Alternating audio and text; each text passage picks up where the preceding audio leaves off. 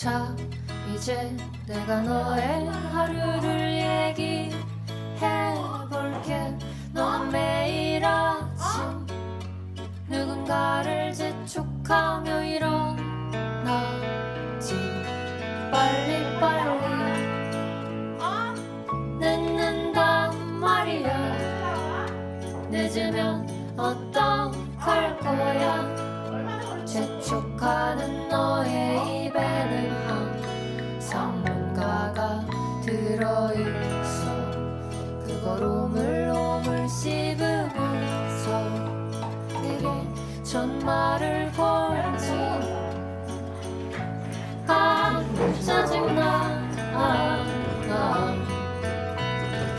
너는 그 말을 몇 번이고 뱉으며 학교에 갈 준비를 해왔던 사람들은 우리가 지겹도록 하는 그 학교라는 이름의 공간에서 You're listening to E WVEWLP Brattleboro 107.7 FM, your community radio station, also streaming live online at WVEW.org. And that was Lang Lee that you were just listening to. She is an artist and folk musician from Seoul, South Korea. And this is Anna for Indigo Radio every Sunday at 1 p.m. We also replay on Mondays at 2 p.m. We are a group of educators seeking to learn through engaging with others in our community and throughout the world. You can also find us on Facebook at Indigo Radio, Instagram, and on Twitter. Our shows are recorded and will be uploaded to our SoundCloud and iTunes. The views and opinions expressed on this program are those of the hosts and guests, not the radio station. And today I'm going to air an interview I did with Jeff Noh, a visiting professor at Clark University. And you will hear a couple other songs from the South Korean folk artist Lang Lee within this hour. Thanks so much for joining us today. We are spending the hour with Jeff Noh. Jeff is currently a visiting assistant professor at Clark University in Worcester, Mass, in the English department, and specifically teaching U.S. multi ethnic and Asian American literature, and is also a writer. Uh, Jeff is in the midst of writing a novel. So, Jeff, welcome to Indigo Radio. Thank you very much for having me. Yeah, I, I- I just moved to Worcester, Massachusetts from uh, Canada, uh, from Montreal, uh, where I've lived for a really long time uh, working on my PhD in American literature. But I, I, I think my kind of longer life history is a little more complicated or you know tangled in that my family moved around a lot when I was growing up. I was born in South Korea in 1987. Uh, my family left for the States, uh, I, where I grew up on the East Coast for a number of years. We moved back to Korea in the late 90s. Ended up moving to Canada um, in 1999. And so, yeah, so I had this kind of like uh, transnational childhood, and I somehow ended up working on American literature.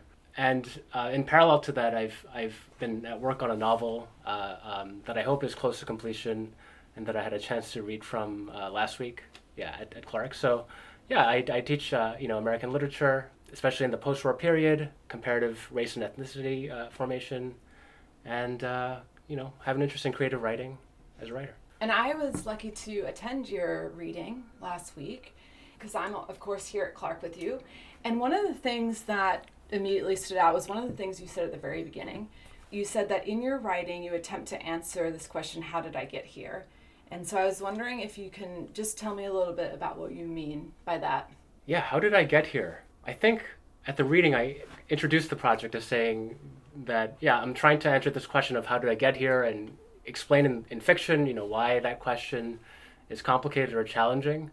I think you might have heard like a second ago, like while I was like recounting my life story, I was doing this a little bit. Yeah, I'm just like I kind of I think work and think from a place of like disorientation, you know, trying to figure out how how I got to, you know, where I am and yeah, think about that. In terms of like what I was saying in the fiction there, that, that, that particular question, like I learned to ask, you know, in relation to my writing from uh, a teacher of mine, um, Gail Scott, who is a Montreal-based uh, experimental uh, writer. So I first heard that question in, in French as uh, "d'où on écrit?" So like, you know, where does one write from? And this is a question that so so Gail comes from uh, a queer feminist kind of radical, uh, you know, writing world, uh, francophone writing world um, in, in in Montreal, and that particular question kind of you know gets to the question of where one writes from, you know, in the literal place and also kind of in a political sense. What I've really learned from Gail was like uh, her using that question to think about Canada's settler colonial kind of history. I think, especially in Canada and, and in Montreal, there's a sense of like, you know, accidental arrival or something like that. But unless you're from one of the indigenous communities that were originally from, you know, Montreal or anywhere in Canada, you know, you've kind of arrived there via some kind of path or um, history, right, that was at some point erased. And so for a long time, like as I was living in Montreal, I thought of my life as having been kind of accidental or that it kind of had no meaning. But I think, you know, through studying through Gail and thinking about, like, especially uh, fiction and the powers of fiction to tell stories, yeah, I got to this question of, like, you know, how did I get here in the sense of, like, how did I arrive here literally, you know, from Korea? You know, it seems like totally accidental. Um, the, you know, my path of arrival isn't that unusual, I think, you know, for, for anyone living in, in Montreal. So, yeah, that's kind of, Yeah. you know, what I was trying to get to. Yeah. That's interesting, this term, this accidental arrival, because I would agree with you. I think it, of course, nothing is around that is accidental. It, there's historical and global forces that landed your family there. Yeah. And I think that it, about any of us too. And, and I feel like it's a really important thing to understand because when we say, oh, accidental, or it's just like, this just happened, Yeah. um, it like dislodges us from history. Yeah. And I know I was talking to you this well in our email communications about how I really like think about us as historical beings and I try to have my students think about that also. And it's something in me read listening to you and then reading some of your writing is something that I really really got. And so I was wondering if is to you if you could explain the importance of historicizing ourselves. Yeah, that's uh, that's like what a what a great question um, and a big question. Yeah, I, really, I I also you know share this kind of um, belief that kind of being able to locate oneself in history and kind of big forces allows us to find um, agency kind of in our lives. Whenever I just like think about like you know the story of my life and even just like the dates that are involved, there are like moments right where the story of you know me and my my family were really kind of directly shaped you know by history that I wasn't really aware of until I think um, you know quite recently when I started reading about um, uh, the history of the Korean Peninsula as an adult. In an indirect way, I think that's kind of what I'm trying to do with my fiction. Um, I was born in you know 1987, which is the year of the first uh, free and democratic election in, in South Korea, which is something that I didn't know at all growing up, even though you know I was born there and I you know, I went to school like partially in, in Korea. So part of the part of my life that feels totally accidental is right, like yeah, like I moved around so much, I couldn't really find a place, uh, uh, you know, to call home. You know, I think this is like a common way that immigrants kind of narrate their stories. But like on the flip side is that it's it's not totally random, in that there were these things that were kind of nudging us along that we can think about, you know, in terms of the political meaning of our of our world. You know, the fact that uh, my family left Korea for the second time in the, in the 1990s. You know, that was, you know, again, like a pivotal kind of moment in the Korean diaspora. Um, the financial crisis that was kind of uh, affecting a lot of different places in Asia, like drove waves of migration, um, you know, to uh, across the global north. And yeah, I'm just like really fascinated by this idea that in my day to day life, my life feels totally accidental or kind of meaningless. But when I look back, it kind of fits this bigger shape. Mm. Yeah. Right, and I think that that could be applied to all of us. Or, and I think that we here at Indigo, um, we're all educators, as I said, and I think as educators, to me, history is so important because I think that we are all robbed of our history, Yeah. and or the true history is what I would say, and that as teachers, we really strive to bring the truth to our students and have them be co-investigators with us about what is the history and what are these like greater shapes that shape our lives. Because one of the things i also think about is how we don't choose the historical moment that we're born into Mm, right? yeah.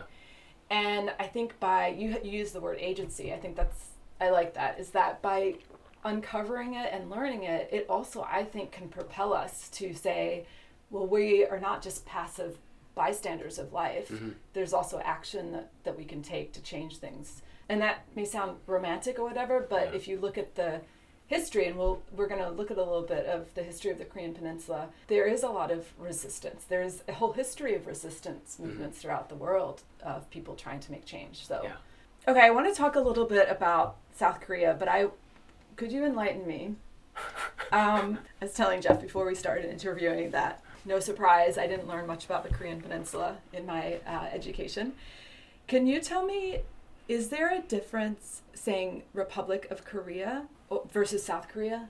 Or is there I one that you cho- choose to say? Because I, I Yeah. the reason I'm asking is because of from your readings. you know so i'm not a i'm not a korean historian by any means so what i know of korean history you know i, I think of my work and just like understanding myself and thinking about what kind of things i can explore in my creative work. So in my creative work there was something that kept me from writing about korea. I kept on coming back to it but i just couldn't even put down the word korea on the page. And so the republic of k which is the name that south korea appears under um, is this kind of fictional kind of detour that lets me talk about all these things that happened um, to Korean people that I'm kind of exploring in a, in a you know in a fictional way, um, you know, drawing from like familiar experiences and, and changing things. So to me, like the Republic of K, the Republic of Korea is kind of the most estranged form in that like when I apply for a visa or when I you know I have to renew my passport in Canada, like whenever I'm asked where I was born, I have to look through that long list and I have to I'm like is it under South Korea? Is it under you know um, the Republic of Korea? And then there's you know obviously the question of like um, North Korea, right? The Democratic People's Republic of Korea. So yeah, like I think I think that's why I, I am like interested in this yeah in this formulation of the Republic of Korea. Um, informally, I know that like a lot of South Koreans call South Korea Korea. There's no like modification, and uh, that's something that's quite interesting to me. You know because the history of the Korean people, like you know, across the world, isn't just isn't just um, um, South Korea, right? And it's also not just the people on the peninsula, but you know, it's kind of a global kind of question. Mm-hmm. Yeah. Okay. So I don't know if that answers your question. No, that's that's yeah, helpful. I I wanted to ask about U.S. involvement a little bit for our, our listeners here. U.S. involvement in Korea, and I, in prepping for this, was reading how missionaries, U.S. missionaries Hmm. within the Korean Peninsula dates back to the 1880s. Mm-hmm. Could you talk a little bit about the U.S. interest or motivation for the division of the Korean Peninsula? Yeah, so this is the story of the Cold War. The Korean War was the first so-called, you know, hot war. The way I think about the Cold War, I I don't think it's really possible to, you know, be someone of, um, you know, any Korean descent and not have um, the war um, have like shaped, right, or or not shaped, but directed or nudged, you know, your your family's histories. You know, I, think certainly like going back the generations in my family, there's you know so much like division and separation um, that happened out of the out of the war. Looking at it from like the outside, you know, I think one um, narrative uh, that people use to tell the story of the Korean War is that it's like a proxy war between um, the Soviet Union and um, the United States. You know, between you know, in, in kind of the Cold War frame between like communism and um, capitalism, and that story never quite made sense to me. You know, because like South Korea and North Korea didn't exist as entities before the war. That was kind of like a, a thing that was imposed um, during the war. And you know, I, I think kind of the flip side to this, to go back to like the amazing things you were saying earlier about trying to think about the connection between uh, protest and resistance and agency on the one hand, and like bigger, big picture things on the other. There were also kind of uh, people like living on the peninsula, right, who had to kind of each figure out how to live, right, with the consequences of, of the Korean War.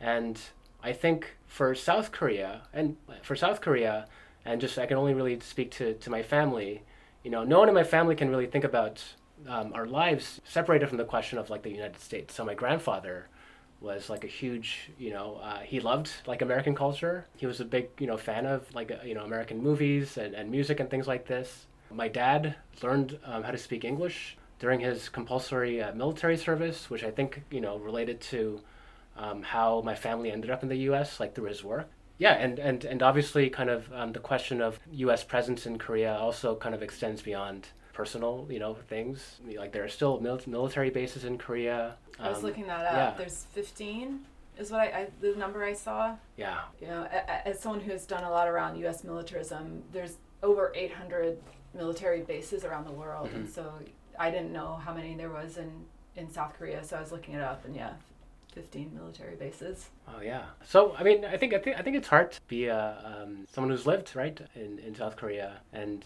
you know not not have been you know influenced in some way by the bigger story of you know the Cold War. Mm-hmm. Yeah. There's also speaking to of the that I had seen that uh, South Korea sometimes is called this client state or neo colony of the U.S. and I Mhm. I came to find out too that the that South Korea is a huge purchaser of U.S. arms and U.S. arms, of course, are I mean they're the biggest arms traders in the world, and so I thought that was also interesting too about the, the just those military connections too Mm. between U.S. and South Korea. The other thing too, and just listening to you talk, I think reiterates it for me is that you hear this set of the the Korean War, the forgotten war, Mhm. and I was thinking how honestly offensive and brutal that title is because of the I mean just listening to sort of your family history and then thinking about how the amount of dis- displacement and death Yeah. and that that surely is not a, a forgotten war Mhm. for many many people so who decides that it's a forgotten war Yeah. Yeah. I mean, I, I think something like four million people died on the peninsula um, during during the war. Yeah. Yeah, so it was really like a devastating, you know, war. Because like I think even you know when, when I say Cold War, it feels like it feels like it wasn't that violent. Um, Yeah, that- right. that's not part of the How we label associations. Yeah, yeah, but yeah, for sure, like a really you know brutal and devastating you know event that you know forever changed the peninsula. And I think about like you know the Forgotten War is interesting to me too because part of my experience growing up and like moving around North America and you know going back to Korea is like uh, you know on some level like I too have kind of forgotten you know so like a lot of the way that i think about korean history these are things that i kind of learned through books you know as an adult even though it's there in my it's it's really close to my family history you know it's it's interesting because i think there's something there in it being forgotten in that i didn't really learn much about the korean war in school in, in the us or canada like in canada um, it would only touch on like so the Korean War would appear in flashes when people would talk about like the veterans who, who fought, you know, in, in the Korean War. But I was never quite able to kind of locate myself, you know, in, in, in that story. History is like actively constructed, right? And I think the process of forgetting, you know, is also something that's actively constructed.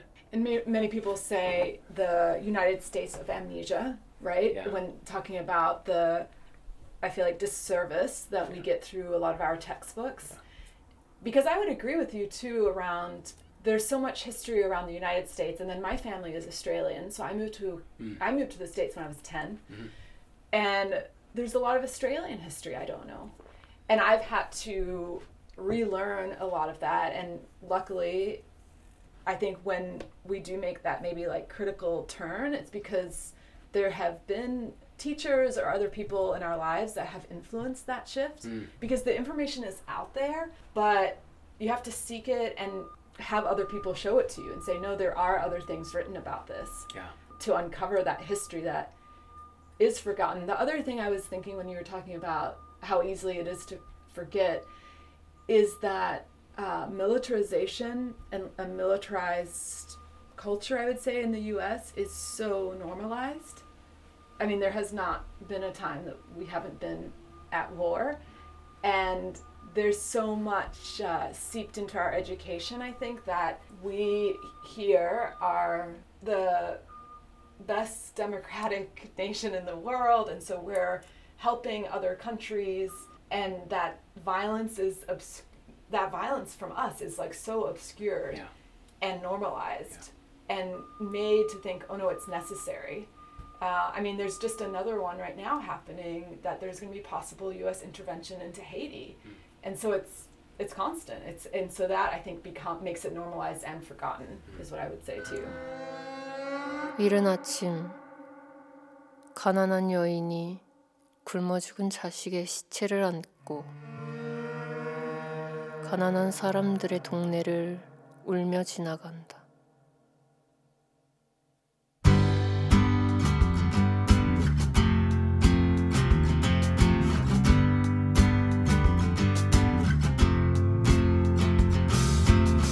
이른 무너진 가난한 여인이 굶어 죽은 자식의 시체를 안고 가난한 사람들의 동네를 울며 지나간다.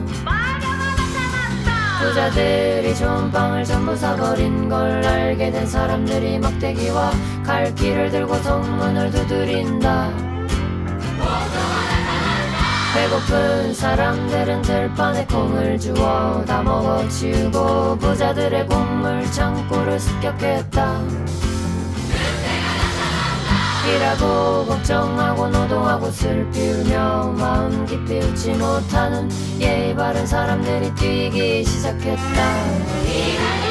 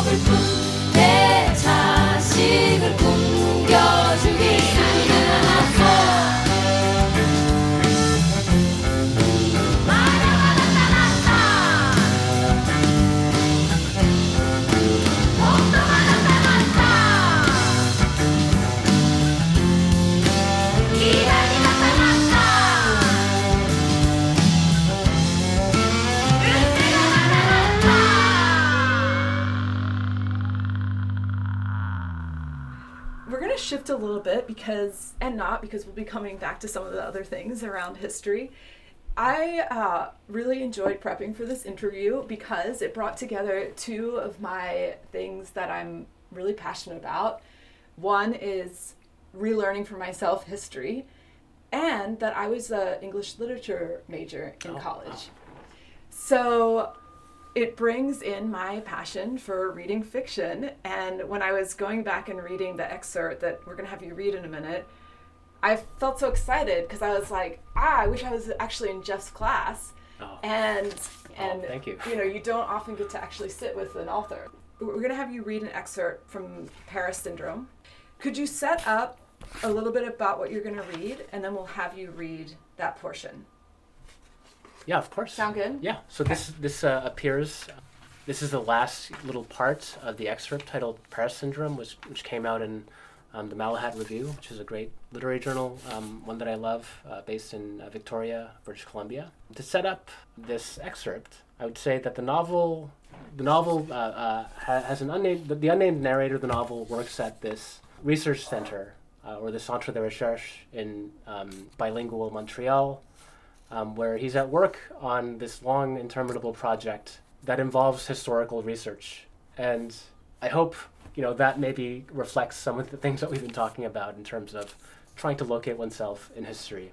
More immediately, uh, the excerpt describes the colleagues of the narrator, uh, you know, discovering kimchi, like making kimchi at home and enjoying it, you know, because uh, uh, who doesn't, right?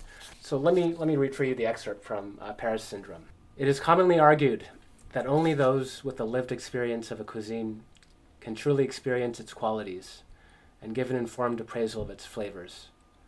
In this case, however, it was the very disinterestedness of my colleagues that allowed them to taste the complex dimensions of the kimchi that Garth Hoberman had produced, whereas I found the very thought of placing the contents of the ongi in my mouth unpleasant. Experiencing, perhaps, a residue of the disgust that I could reconstruct now in the faces of the guests that came for dinner, their faces contorting an instant before returning to the awkward rhythms of conversation, pushing the plate away with a polite smile. This residue of disgust was not apparent with all fermentation, as with the small peppers passed around the dinner table with the story of its procurement, the traveler having received them in a small glass jar as a token of friendship from a family relation who, as proof of the distinctively Italian ratio of the simple and the complex, might one day transform the small house that she had inherited from her gregarious father into a restaurant. She possessed the beauty and talent for it, one of us would say, that rare appetite for life itself, a commodity that was nearly extinct in this period of globalization. I sank into the depths of the Pacific as the plane carrying my family away from the peninsula passed above, my mother jolting me awake into the white noise of the cabin, the Italian daughter of the baker or the locksmith pouring, in a different application showcased to us at the dinner party, the crushed grains of the small pepperoncini dried in the Mediterranean sun into the jar we were holding now, using a paper funnel, evoking the impossible to replicate atmosphere of that fiction in all our minds that was Europe the last bastion of meaning from the encroaching terrains of the global, where O, like others, had claimed to be more at home, riding the train from country to country, stopping at the small restaurant owned by a charming Italian woman who had inherited a small villa from her difficult father, who had worked for a long time as a baker or a locksmith. Although it was true, O said, that one had the option of purchasing similar goods in North America, the experience wasn't the same. For it, wasn't, for it was in consuming these products in the more relaxed atmosphere of the European continent, where the interwoven layers of wind produce a uniquely relaxing breeze along the branches of trees in temperate summer, that one received the full effect, the missing piece that was between us, those tourists from the Orient that inevitably would end up in the margins of her photos, their presences tolerated as an afterthought to the flow of capital, those wriggling segments of lactobacillus in that national dish that Garth Hoberman had replicated. The process of fermentation, my colleague enjoyed informing us, was a competitive process among the microorganisms that fill the earth. And through the miracle of culture, he said, these beneficial bacteria would multiply and keep other harmful bacteria from entering. It was a process of maintaining purity encountered through the hand taste and mouth taste of this amateur of the tango, and crunched by my moaning colleagues. As a sign of my sensitivity toward this superior mode of relaxation, I offered, unsuccessfully, my love for the extended lunch breaks in certain French novels that take place in the early 20th century, novels that, with each line that I read, attempting to descend into the world contained in the page, seemed, seemed merely to exacerbate the problems of time and space that kept me from constructing the life I saw before me. I was exhibiting symptoms of Paris syndrome, set to affect those Japanese tourists who, on arriving in the cultural metropole, were overcome with dizziness, nausea, and grief at the difference between the Paris of their imagination and the place that materialized beyond the windows of the tour bus the condition intensifying as the bus made its way through the arrondissement in succession, the vision of that city that was represented, no doubt, in the films and novels that O claimed to have led to her love of that city, white pages fluttering in climate controlled air. I'm not a tourist, that ugly world, that ugly word O often said about herself, or worse, an expatriate. I prefer to think of myself as a cultural migrant, an exile, a refugee from homogeneity. I, ref- I followed this logic of substitution back to the Portuguese ships in the 16th century, the plundered capsaicin transported over the sea. The guests around the reproduction ongi beckoned me into the kitchen. I felt the forgotten disgust that I had retained from childhood rising inside me as my colleagues ascended into, an, into uncontaminated gastronomic pleasure. I was a fragment of residual s- space, a Japanese tourist fainting under the Tour Eiffel. So I know that a reader, of course, is bringing in their own thoughts of what they think the author is doing, Yeah. so is they- the author. and that they could be wrong. yeah. So I, I just want to say that. But of course, that's maybe also the beauty of literature, right? Totally, yeah. And so, yeah, I, I'm nerding out on my English lit days uh, as a college student. So, one of the things I get from your writing and is really interesting to me, that piece that you just read, all I can think about is globalization Yeah. when you when you read it and when I've read it myself. Yeah. And the way that you bring in so many links. Is there anything that you want to say about that? Yeah, I think I think I'm yeah I'm super interested in globalization and different ways that people think about it, and also globalization in kind of the long historical frame. I think maybe one way of talking about this concretely is I became interested in kimchi. You know this yeah this food item that's like emblematic in some ways of Korean culture, and I was really surprised to learn that kimchi itself is a relatively modern invention in Korea in the sense that the peppers that were that, that are used, right, uh, uh, gochu uh, and gochugaru and gochujang and all these like derivatives, um, only arrived after the Portuguese made contact with Japan, and so like I, I was obsessed with this idea that like this thing that we think of as being super emblematic to Korea and distinctively Korean, and uniquely Korean, is connected um, to like all these uh, you know, this kind of the, founding trauma of like colonization, the transatlantic slave trade, um, and things like this, and that there's some kind of connection between you know my life in the present in a really concrete way, and and those kinds of longer uh, term, bigger historical. I didn't know that. That's that's really helpful, and also I feel like reiterates the, the stuff that I was getting from your writing. I also got this thing where it seems like there's these kind of surface level like interactions. Like this character of Garth really makes me chuckle sometimes. Like I can Yeah. see the whole thing of them like eating this kimchi or like him trying to apologize to you because he had said something culturally offensive to you earlier. um, yeah, and it's like, oh, I know, I know a Garth for sure. You know, I, I've probably been a Garth. Me too. Who, yeah, who hasn't? Some of your details, it's almost like slid in. yeah. For instance, this UNESCO cultural heritage list. And if, as a reader, you then yourself dig in more, so I started looking up UNESCO and the, the list, and there's this this place where where Garth is like talking about this list. I think that leads him to fermentation wanting to try and make kimchi, right? I then found out that, uh, which I didn't know, is that in 2011 the U.S. stopped paying dues to UNESCO after UNESCO recognized Palestine as a state.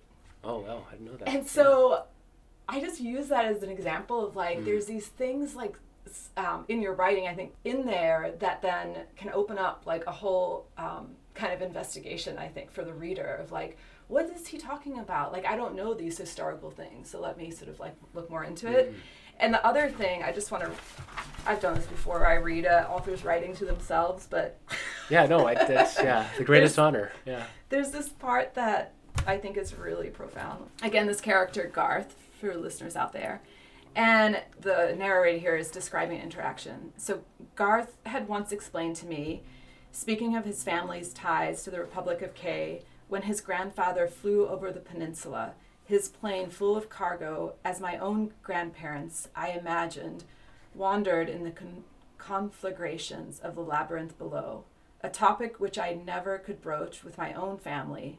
The senior Garth Holberman, whose name had been tarnished and rescued over the past year, adjusting his goggles in the oriental winds which blew down from Siberia, that bridged the European continent for which O had yearned. I love that part so much because it's like this um, how we are connected to each other Yeah. through this history, right? I want to talk to you about you have a, a number of books that you have your students read. One of them is this book by Eugene Lim, Dear Cyborgs. I'm wondering if you can just give a brief overview. There's also a Brattleboro reference in this book, Oh, yeah. which is really exciting because you're going to read that to us. Yeah, so let's start there. If you give us a brief overview. So Eugene Lim's uh, Dear Cyborgs. Uh, this is yeah Eugene Lim's third novel. The way I describe it is that yeah it's it's, it's hard to really summarize. It's if you, if you look at it, it's like a, it's like this you know short novel um, that's told um, in in these fragments that are like super connected to each other in ways that might um, that are a little bit disorienting. Yeah, so like it's it's a novel about a lot of things. It's about um, political movements and uh, histories of resistance, histories of like co-optation, you know, of, of those resistance movements. And uh, the novel kind of narrates this story through stories of like artists trying to you know work within uh, the capitalist forces, right, of um, the art world. Um, you know, superheroes, right, who are uh, pitted against each other, right? Um, you know, who you know fight energy corporations um, and things like this. So you know, I, it's it's just like really fascinating, uh, multi-genre, like experimental um, narrative that touches on those topics in conjunction with Asian American like history, and I find that connection really surprising and interesting. And and Eugene Lim, by the way, is a Korean American writer. This is his third novel. Yeah, so that's that's a brief summary of, of the novel. Oh, and where does the Brattleboro reference come in? Yeah. Um, so Brattleboro's uh, a passing um, uh, reference. Um, there are two artist characters in this book, Ursula and Dave, and they both attend um, an artist colony or an artist residency in Brattleboro, and that's where their kind of you know friendship begins. And yeah, I'm not quite. I mean, you know, I know that. It um, sounds like Brattleboro. yeah, they, they go to a yeah, yeah. So I think the way that Dave tells it is that they're the two they're the two only non-white artists at this residency in Brattleboro, Okay. and and this is the germ of like the friendship that continues in New York. Okay. Yeah. I'm assuming Eugene Lim has been to Brattleboro. He's a- able to so accurately describe it. okay, I was reading. Well, I, I saw the assignment that you gave your students, and your assignment led me to some links that Okay, you had yeah, given your yeah. students. And one of them was a review of the book, because I have not read the book, but now, of course, I want to. So I'll add it to my list. But one of the reviews was talking about how, and you just said it yourself, the resistance and how resistance is essential in the world. This was the review. Mm-hmm. And then I also, you also had your students read this article about a labor activist, uh, Kim Jin Suk. Am I saying that correct? Uh, uh, Kim Jin Suk. uh, who is a welder. And so I was wondering, I mean, the fact that you put that link in, it says something to me that maybe you want your students Yeah. to think about labor struggles or resistance. So could you tell us a little bit about her and what you think about teaching students about resistance and, and if you think it's an essential thing to be thinking about? Yeah, yeah. I could I could give like a super long-winded version of an answer to this. Yeah. So, like I said, like it's, it's a novel that I, I really love, and I've read it many many times now, and I'm always kind of discovering new things in it. And it's so multifaceted, and the different parts like reference and kind of allegorize each other. Um, but I think the kind of central trauma that this book responds to was the, the discovery that Richard Aoki, who I, I, I'm not sure if everyone knows about. Yeah, tell us, because I'm not sure everyone knows about Yeah, so Richard Aoki Aoki. Richard Aoki was like uh, a political uh, um, figure, a political activist who's in this like image um, that ha- has had this kind of iconic life. So you know, in the famous image, Richard Aoki, uh, who's Japanese American, is holding a sign that says "Yellow Peril supports Black Power," and and it's a photo from the uh, from 1968. Um, the photograph has had this kind of iconic uh, status um, and its iconic uh, meaning in thinking about the solidarities uh, between the Black Power uh, movement and Asian American, you know, political history. And um, Richard Aoki died in 2009, and a couple years later, it came out um, from a, a Freedom of Information Act request that Richard Aoki had been an FBI informant, or that he would, he had been working for the FBI secretly, kind of the whole time. And this novel like has this really kind of interesting fragmented, disconnected structure, but like all those fragments kind of revolve around this kind of traumatic discovery of what some might say was kind of um, the loss, right, of the power of that image. And the novel really contends with this question of like, what does it mean to be um, an Asian American, right, after this discovery? You know, how do we think about transracial solidarities? So the novel kind of responds to that big question. And I, I think it's really obsessed in thinking about um, yes, there are histories of resistance, and especially in the 20th century and the 21st centuries, um, there have been also really sophisticated techniques to co-opt and contain and subvert those, you know, resistance uh, movements from uh, from uh, people, right? Um, and I think this novel kind of tries to think about what what happens after, right? How do you respond to that co-optation?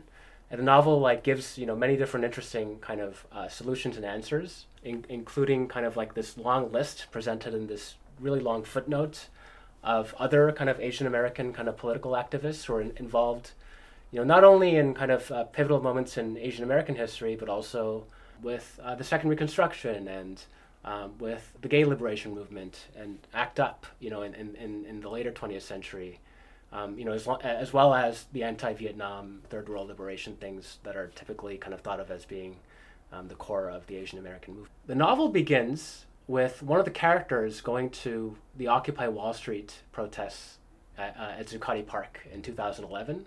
And it narrates this phone call that happened in real life between port city of Busan in South Korea in the fall of 2011 and Zuccotti Park.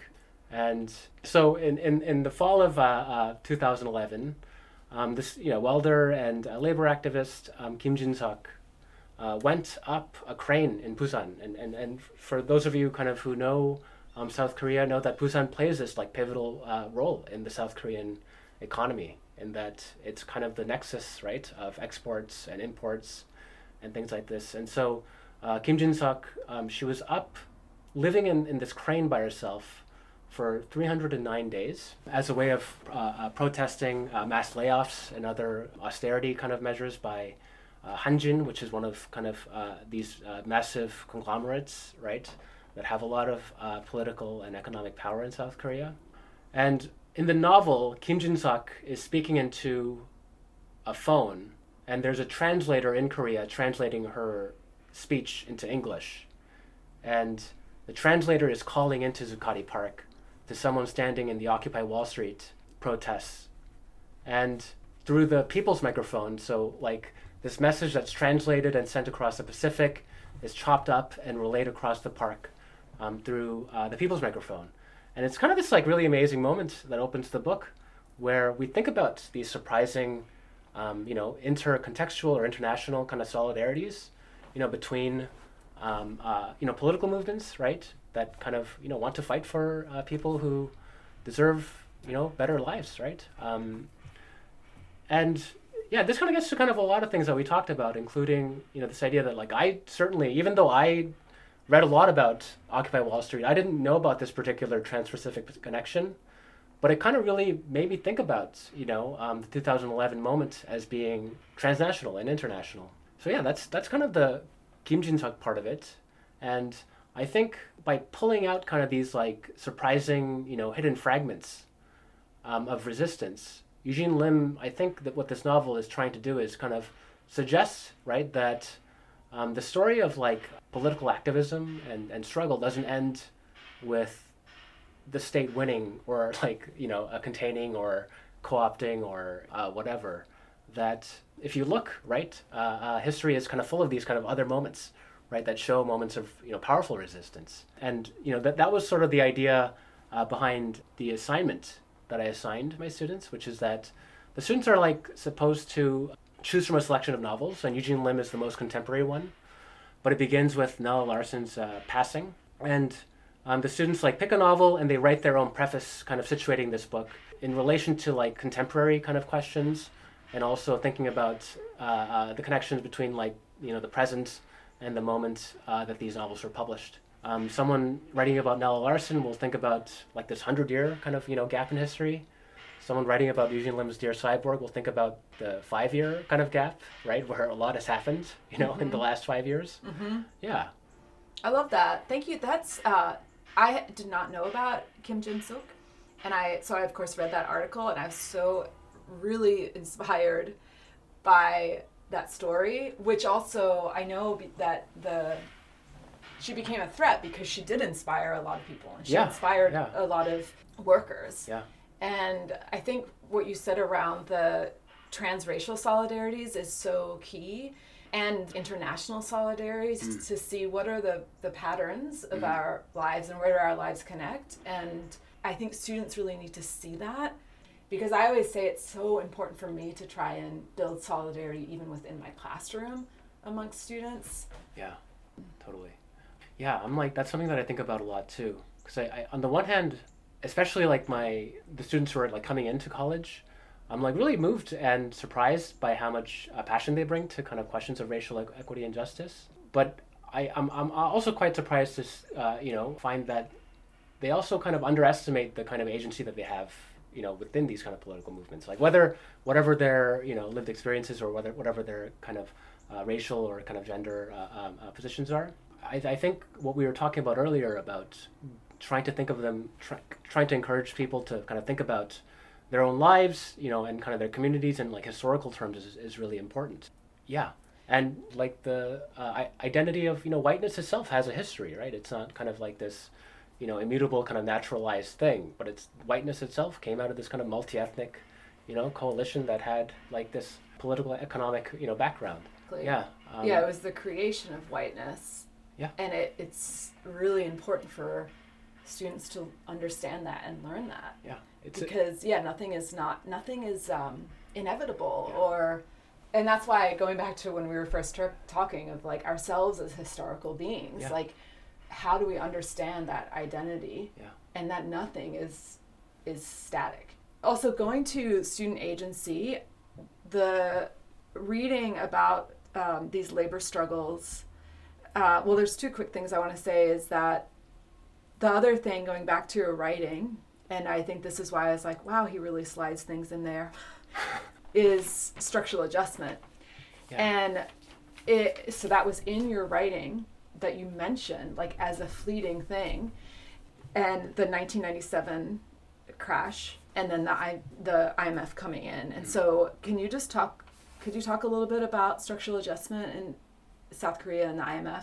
yes. and what that has what that does to a country Yeah. So yeah, the Asian financial crisis in 1997, right, which kind of began with currency collapses in Indonesia and Thailand, and kind of spread to um, the other uh, nodes of the Asian capitalist system, is was kind of this like traumatic moment, like for me, because like so my family had, re- ju- like, a couple years ago just returned from the U.S. to Korea, and at a moment of like you know uh, financial crisis and you know like I, like I said earlier I'm kind of interested in thinking about these kinds of lost moments from my own memories and kind of trying to situate them in these larger moments right that kind of go beyond uh, just me and my family. So what happened after the uh, currency collapse and, and, and the financial crisis was that the IMF kind of imposed what are euphemistically called like uh, market like marketization and like market friendly kind of you know transformations of the economy which kind of you know essentially meant that the kind of the logic of the market kind of you know um, had, had this kind of intensified uh, power over kind of across all these different dimensions of people's lives uh, the social security net right was like you know gutted um, powerful corporations uh, like Hanjin and Samsung and like you know these companies that that Kim Jin Suk and other kind of labor activists kind of have been uh, uh, fighting against and advocating against, right? Uh, you know, consolidated all this power, um, and so yeah, like I think the reason the term structural adjustment kind of reoccurs in my project, and I'm so like um, moved that you'd kind of notice that pattern, was yeah, like my attempt to try and think about how it affects it, what what effect it had on, on me, and kind of going back to going back to our kind of earlier kind of conversation about the uh, Busan um, and uh, Wall Street kind of connection, right? Um, in 2011 during Occupy, I'm kind I'm also kind of interested in how like uh, you know uh, structural adjustment like austerity and things like this um, affect my life like today, like every day, and kind of all the all the ways in which like I think you know like most people's lives feel like pre- quite precarious and unpredictable. So yeah, I'm kind of like interested in exploring that connection in, in fiction. Mm-hmm. You know, kind of through this kind of uh, metaphor or the pun of like structural adjustment. I think it's also important the word you use. You said imposed. Yeah. And right, is that is how I would say it too. And and the World Bank and the IMF came out of World War II, Yeah. the aftermath. And it is an imposition. It's saying here are loans to help you out, but they come with strings attached mm-hmm. in what ways we think is best for the economy, which, Yeah. of course, like these things that you're saying, and rise in poverty, rise in unemployment, privatizing education, privatizing healthcare. And you see that in all over the globe with these structural adjustment mm. programs. And what you said too about how does it infiltrate our lives? Privatization, mm-hmm. right? Or commodification of everything around us. Uh, you know, we're in the education system. So the privatization of education. And I see it starkly with a lot of my friends and other Indigo radio hosts that are in the public schools uh, that are dealing with a lot and this push to privatize schools. So that's something that we talk a lot about. But I think that also structural adjustment often one is a term that a lot of people don't know because we're not taught it, so it's not our fault. Two, it's sort of like something that happens over there Yeah.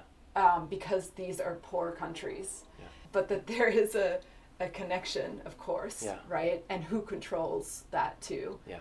Or the powerful players in the, in the world, the U.S. being one of them. I mean, these techniques are like tested out, you know, in Chile and oth- in South Korea, like other places, and then they make their way back to the to the center. Mm-hmm. Yeah. Mm-hmm. Um, The one, the other thing I wanted to ask you, um, and I'm hoping that you can introduce this song that I'm gonna play.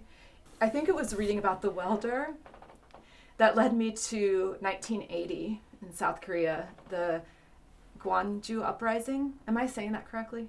Gwangju. Gwonju uprising, which I also think is important thinking about students because it was a student led and worker led pro democracy movement.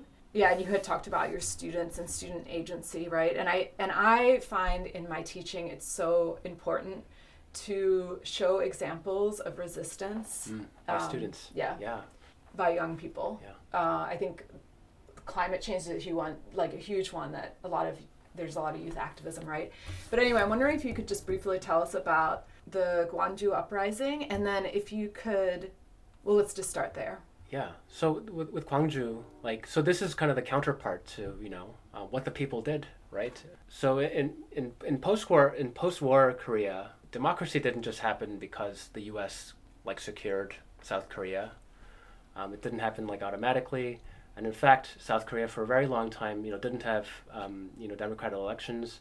It was run by uh, military dictatorships, you know, who were um, you know quite like brutally violent and disappearing and killing and imprisoning um, labor activists and dissidents, everyday people. Yeah, Gwangju was a, a student and worker-led, you know, movement. You know, one of you know one of several that kind of was a moment of resistance, like a powerful moment of resistance against kind of those forces of repression. And it was kind of through these like student uh, protests that South Korea did become a democratic uh, country where it was possible to vote for political leaders and um, other things. So yeah, like I think I, I agree that like the role that students you know have had in political movements like across the world. I know that my students are quite surprised by that because in the neoliberal university, like we think of school and the classroom as like profoundly depoliticized spaces where like there's so much anxiety about like chasing these like micro trends and you know what's what's hot in like three years in tech and things like this.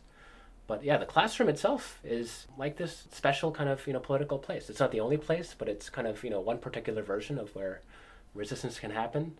And in the us context right it was like students who you know advocated for um, the creation of creative not creative but um, advocated for the creation of critical race and ethnicity studies, you know, and that didn't just happen on its own. So I hope to kind of try and kind of get to that in, in the classroom. Mm-hmm. Yeah. Um, the song that we'll be listening to, the Korean title is Imul Wian And you, you told me the English title. Uh, uh, the English title I have is A March of the Beloved. And it then there's also a subtitle, t- subtitle which is the May 18th Democratization Revolution song. Yeah. And, and yeah, May 18, yeah, um, that was the date of the Gwangju uh, massacre.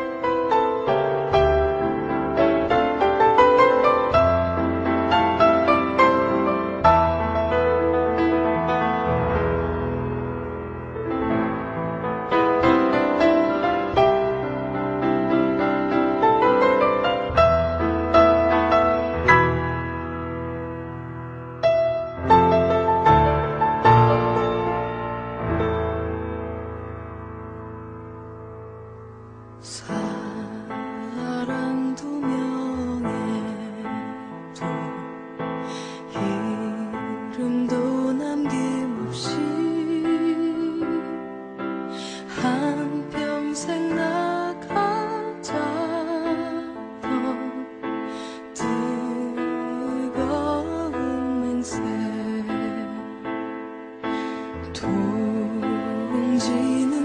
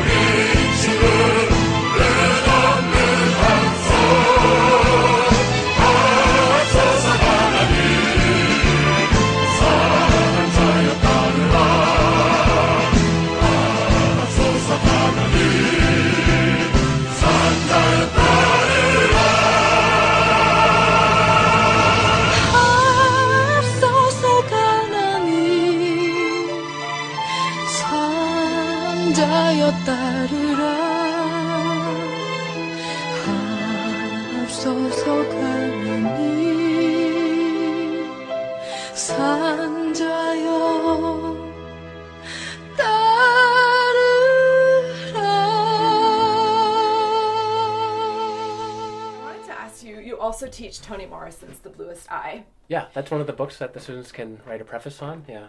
Great. And I wanted to ask you that how do we work with students to grapple hard topics? Because there's a lot of hard topics, Yeah. uh, and that's one example of the bluest eye. So I was just curious your thoughts on that, Yeah. and to and to stick with it. Yeah. What- What's the importance of, of that? The Bluest Eye was Toni Morrison's debut novel. Um, she wrote it in um, the 1960s, and in a preface that she wrote a couple decades later, as she was at the height of her amazing um, career, she reflected on kind of the process of writing this book and situated that book kind of during the moment in the 1960s where there were conversations about black beauty, and uh, things like this. And yeah, Toni Morrison in that kind of preface says that the work was her way of figuring out parallel questions, right? Posed during uh, Black Power and conversations about Black beauty and, and uh, Black art in a way that was specific to the form of the novel. It's a challenging work in many ways, like it's kind of formally and structurally like experimental. It, you know, there isn't clear kind of narrative through line. But another kind of reason it's hard to teach, challenging to teach, is it has pretty traumatic uh, rape and incest plot. Yeah, so bringing in like really challenging uh, traumatic material in the classroom is something that I'm still like figuring out as a teacher. When I was in school, when I was in university, these weren't quite conversations that my teachers were having. So, you know, it's been interesting to think about what, you know, like how how to like, you know, frame kind of these like really important works, you know, for students so that they kind of get something out of it. And yeah, so it's been it's been kind of an interesting um, experiment. You know, one thing that I'll say though is that like the question about history kind of comes back here too, because like I, I tell my students like if you read Toni Morrison's, you know, preface that she wrote many books after The Bluest Eye, you can see her trying to situate her own work, right, within its political historical movement, and also trying to wrangle with kind of the same um, traumatic um, events of that book. And I hope, right, that the students kind of, you know, come away from that process thinking about some of these topics. Yeah. Mm-hmm. Oh, another another thing is that the blue the Bluest Eye Toni it's it's a, just a fascinating book too because it's like on the one hand, it, it signals the start of Toni Morrison's uh, great career, but it's also a novel about like comparative racial formation. It's you know it tells a story of Lorain, Ohio, which is where Toni Morrison is from, describing this kind of multi-ethnic community in this industrial kind of steel, uh, steel town. And so much of that novel is kind of about how Pecola, one of the central characters of this book, like fits into the greater system of Lorain, Ohio. You know, and thinking about um, the relationships between Greek, Italian, I think Eastern European kind of communities with the black community, and also the, the kind of older kind of white uh, community um, in Lorain. So I think it raises a lot of kind of um, interesting questions that I don't always see uh, raised when I'm teaching Toni Morrison. And so yeah, that's kind of it's it's why that novel's in there, and perhaps uh, not another one of Toni Morrison's many amazing works. Mm-hmm. Yeah. Yeah, I think also this question of hard topics in the classroom, uh, I think a lot of teachers grapple with. Yeah. And I think that I was talking to a student recently, and I was saying how we can't change, we cannot change the past, and we can't change our individual past Mm-hmm. either. Meaning these instances of suffering Yeah. that we've had, or collective suffering, Mhm. or the history of enslavement. Mhm. The qu- the question is where do we go from here? And I think it's important also is that I know I don't want that. I don't want a world like that, or I don't want a world how it is today. There's a lot of suffering. And so I think that there has to be some way that we can engage with these hard things Yeah. and also with the bluest eye also this incredible work of fiction Yeah. but that can bring in these questions and so yeah i think it is a struggle for teachers right now of like keeping the students with it having them go, go beyond their own suffering Yeah. to, to be able to engage in these questions and decide what what we want for this world or, or what's the world that we would rather see and be in Yeah, know? yeah. I think it. Yeah, that's yeah for sure. Yeah. I mean, so you know, I'll say this: like, uh, you know, on the one hand, if if if a student just uh, can't read, right, like a book that deals with something specific and traumatic, like incest and rape and things like this, I, I actually am totally fine with that being then my job as a teacher to think of like an alternative that can help that student um, engage with kind of uh, related or kind of uh, similar uh, topics that don't have to have that student uh, read about rape and incest. You know, I think that's totally part of my job. But there's also kind of this other part of the kind of larger conversation about potentially traumatic or triggering works in the literature classroom that's like, I I wonder if sometimes that the conversation about reading challenging works is connected to what we were talking about earlier about students not feeling a sense of agency within the educational system. You know, one thing that I think a lot about is kind of making the classroom a place where like intellectual struggle can happen intellectual and emotional, you know, struggle and challenges can occur, and that's part of the learning process. I think that struggling through something is kind of really important. I'm not saying that you know if you've experienced this or you know if, if you just can't read something um, that deals with this issue, I think it's totally my job to make sure that you can do something else and that I don't force you to read it. But um, for other people, I think that dealing with like really challenging kind of things and struggling with it can be part of kind of the learning process.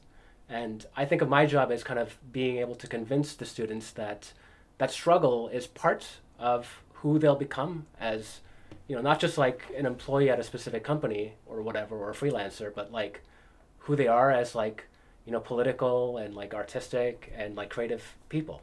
And I think that's like the really big picture question that I'm trying to think about right now in, in, in this particular phase of my uh, career teaching. Yeah. I love that a lot, what you just said. Thank you for that. I think it is true. And how you connected that to our prior conversation of, yeah, our students are active beings. Yeah. And to hook them into that, right, is essential, I think.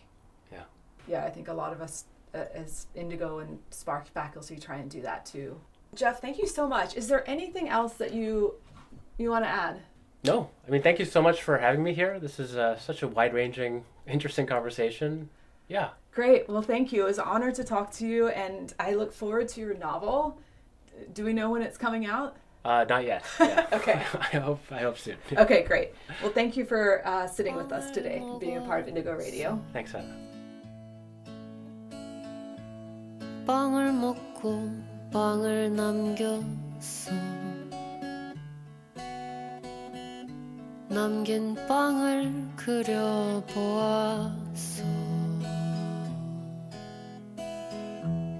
그린 빵을 보고 앉아서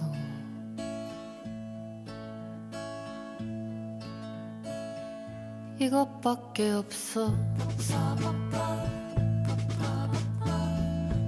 오늘 본 것 중에 가장 좋은 것이 좋다고 말할 만한 것